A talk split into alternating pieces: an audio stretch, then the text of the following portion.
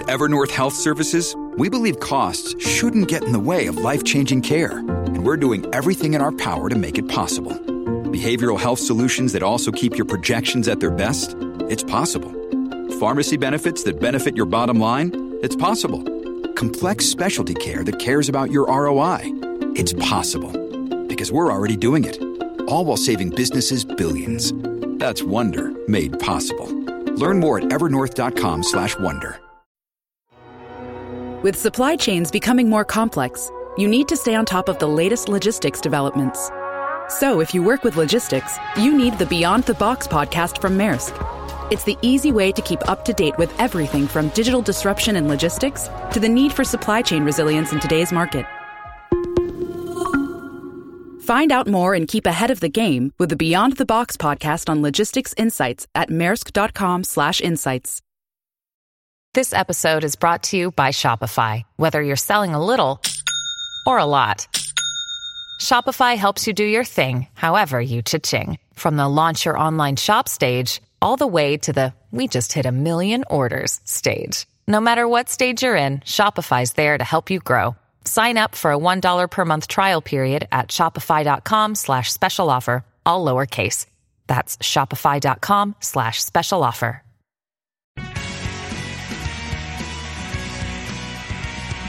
Welcome to the New Books in Political Science podcast. My name is Heath Brown, and today I have the real treat to speak with one of the uh, real legends in political science, uh, Professor David Mayhew, who is the Sterling Professor of Political Science Emeritus at Yale University, has written so many of the seminal books in the field, and is the recent author of The Imprint of Congress, published by Yale University Press in 2017. Professor Mayhew, welcome to the podcast.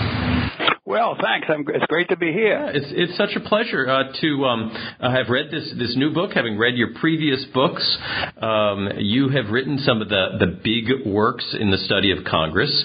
Um, this latest book um, comes out in your recent retirement. Uh, let me start by asking you: Was this a book that had been simmering for a while, or or was it the result of a reflection on your on your full body of study? So, sort of place us uh, in in your writing of the book.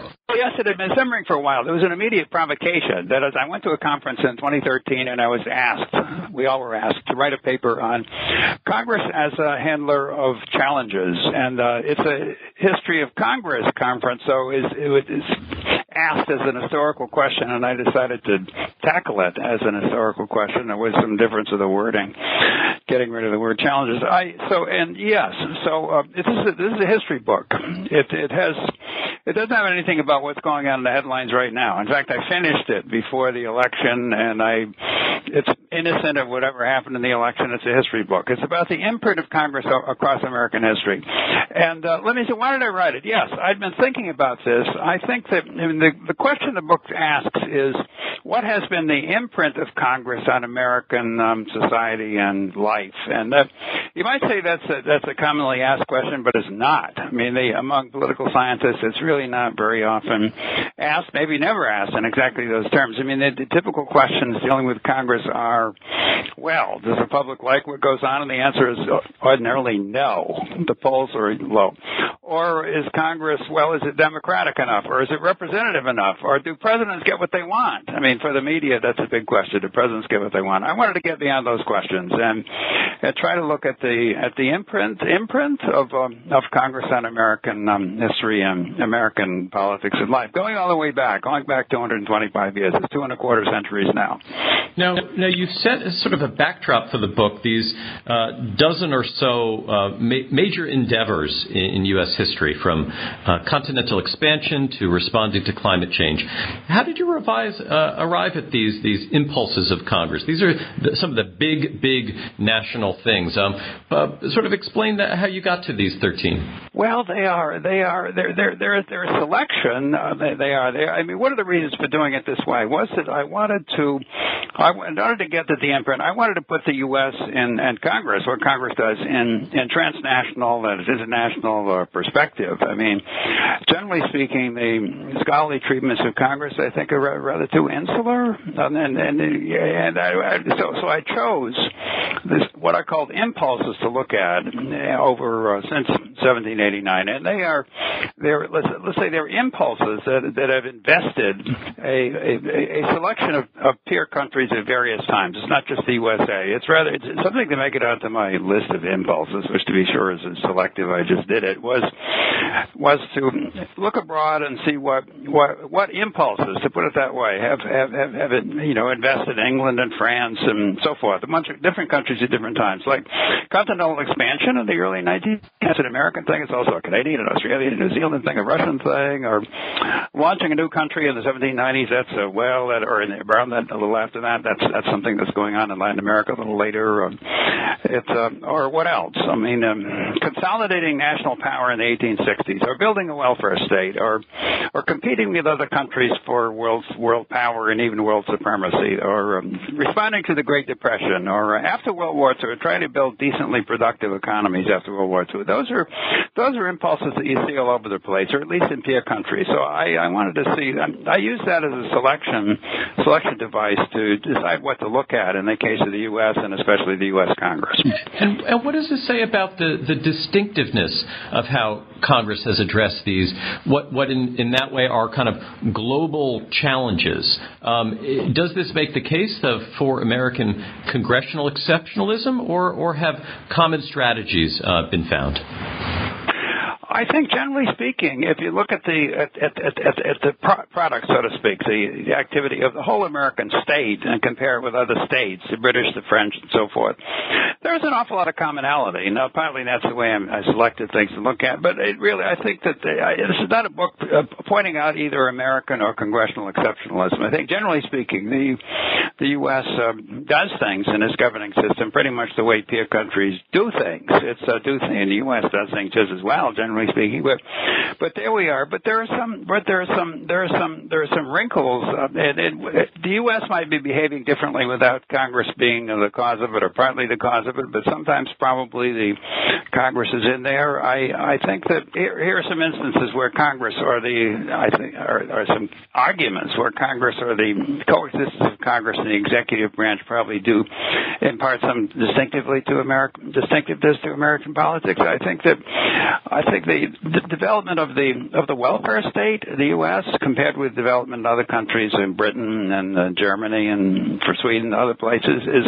at least partly affected by the nature of the American separation of power system. This this has been written about. This question's been written about very nicely lately by political scientists, by Stephen Skowronek, by Theda Skocpol, by by Monica Prasad, who's a sociologist. Very good scholarship about there. And the the, the reluctance of, of, of Congress in the late 19th century, early 20th century country to agree to establish a strong um, bureaucracy in D.C. that could administer and develop things like a very complicated national pension scheme probably has helped to make the American um, welfare state somewhat leaner and, um, and somewhat later than you'll find in some of these other countries. Not that it's worse, but it's probably is leaner and later probably than some other countries. I think that, that, there's an instance. Another another possibility is this one. That is the the the Americans um, a century century ago, a little more than a century ago, in reaction to the coming of big, big corporation capitalism, corporate capitalism, late 19th century, which is very, very disruptive to societies across the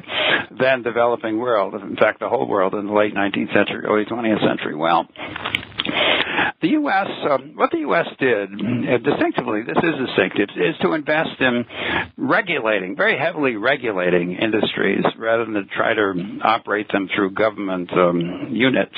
That is not government ownership and operation has been very, very small thing in the U.S., a rare thing in the U.S. But very heavy regulation is um, is there, and I think partly this is a congressional thing. That Congress is is pretty industrious at writing um, regulations, sometimes very thick statutes. But but to get Congress anyway near actually operating things like the railroads, well, that's a bit dicey. I mean, the, the way Congress operates is kind of messy. It's got it's got you know, it can be incessant legislating amendments here, amendments there. All this is very responsive to the public, but it's not some it's not very very good for for for um, for the development of units. We wouldn't think of having Congress run the federal government run Microsoft, for example. It probably wouldn't work very well. So I think maybe the the, the exceptional privateness of privateness of American um, the American political economy, that is the overwhelming devotion to private ownership, that may part, be partly a response response to the fact that Congress kind of meddles messily into units, uh, even though it's extremely good at regulation. Now, you write about our, our current fascination with polarization. Where do you stand on the polarization debate? Um, placing polarization into this historical look that you, you give in the book. So, so where do you stand? Where have I been? Uh, yeah. Well, let me see. We, we've got a lot of polarization these days. It's a big P, no question about it. It's out there. But to, to put it in historical perspective, what do we see? I, I'm, I, I don't like to use um, the uh, standard data sets to compare across history on this one. The uh, congressional roll calls, I just don't. I don't think they go to the they go to the hundred yard line and try to try to make comparisons about polarization. They tend to they tend to, for one thing, they tend not to not to tell very well about differences of intensity as, as opposed to differences in position. But if you look back in American history, I think. Uh, obviously number one for polarization is the 1850s, 60s, and 70s. I mean, the country is falling apart. It was like it was the you know the the Cyprus or the Northern Ireland of its time in the 1850s, 60s, and 70s. What with the Civil War coming down, it was that apex for polarization. And actually, in the 19th century, building up to it with the crises of 1820 and 1850, we could see very, very, very serious polarization over slavery, North versus South. That was there. And, the, and otherwise, I mean, there are polar, there are there are incidences of polarization which don't sort into party versus party in a statistical sense that goes on for quite a while. For example, with Vietnam War. I mean, the Vietnam War, 18, 1967 through 1960. 1975 is a is a is a period of very very serious polarization in American politics and society. No question about it. People are in the streets. The war was going on. That was not a Democrats versus Republicans polarization, but I wouldn't think that the the fact that it wasn't will immunize it against thinking of, about it as a time of polarization. This is the McCarthy era, 1950 to 54. That was a time of uh, considerable polarization in that respect, and and the coming of industrialization in the early 20th century. I mean, who knows? It's very difficult to measure.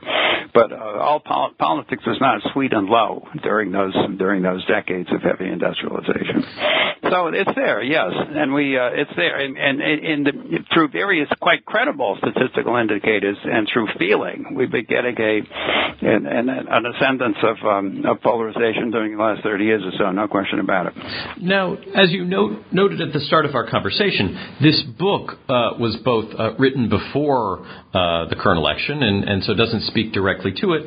But you you have uh, recently uh, offered some comments. You offered some comments on the Monkey Cage blog on on how to evaluate the opening period of the Trump presidency, and part of this evaluation is by looking back and, and making comparisons. Um, so I wonder if you just uh, maybe end our conversation a little bit by by talking about that and and this this hundred or 120 day legislative record so far. Is it what you expected? Are there any reasons uh, to think that this is uh, different from what we would have expected from a uh, Trump administration and its legislative uh, imprint so far? I would say it's not different. Uh, forget about the content for a moment. Just look about the the progression of activity.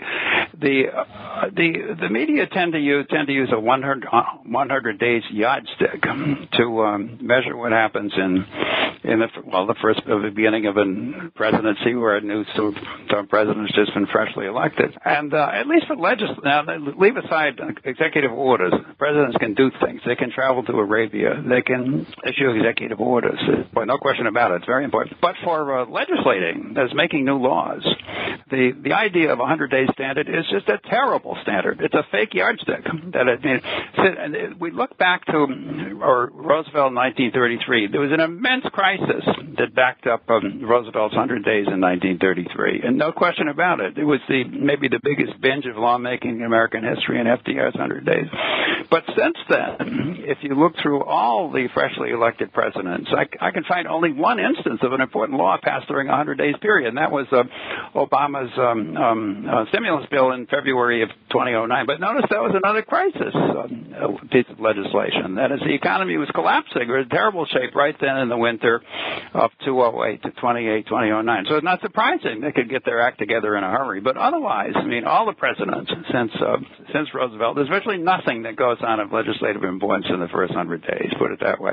Another point, the second point I can make more briefly, is that the Republicans on Capitol Hill are, uh, you know, they're kind of, they're divided. They're sort of they get the Tea Party folks. It's difficult to herd them together. It's like herding cats. You get the New Jersey cats as well as the uh, Tea Party cats and so forth. The Senate Republicans against the House Republicans, and he's like, oh well. The uh, but but uh, the, the, uh, the historical point on this one is that congressional parties going back a long time, and just just keep it to congressional majority parties are usually very seriously divided on uh, on major issues. It's uh, it's just not a new thing. That is, I mean, and it's not just one party; it's both parties. I mean, and it's ask uh, Harry Truman and Sam Rayburn and Jack Kennedy about the Democrats' Dixiecrats on Capitol Hill and what kind of troubles they were giving.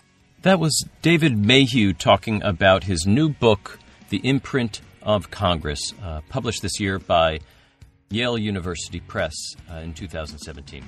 Thank you for listening to the podcast.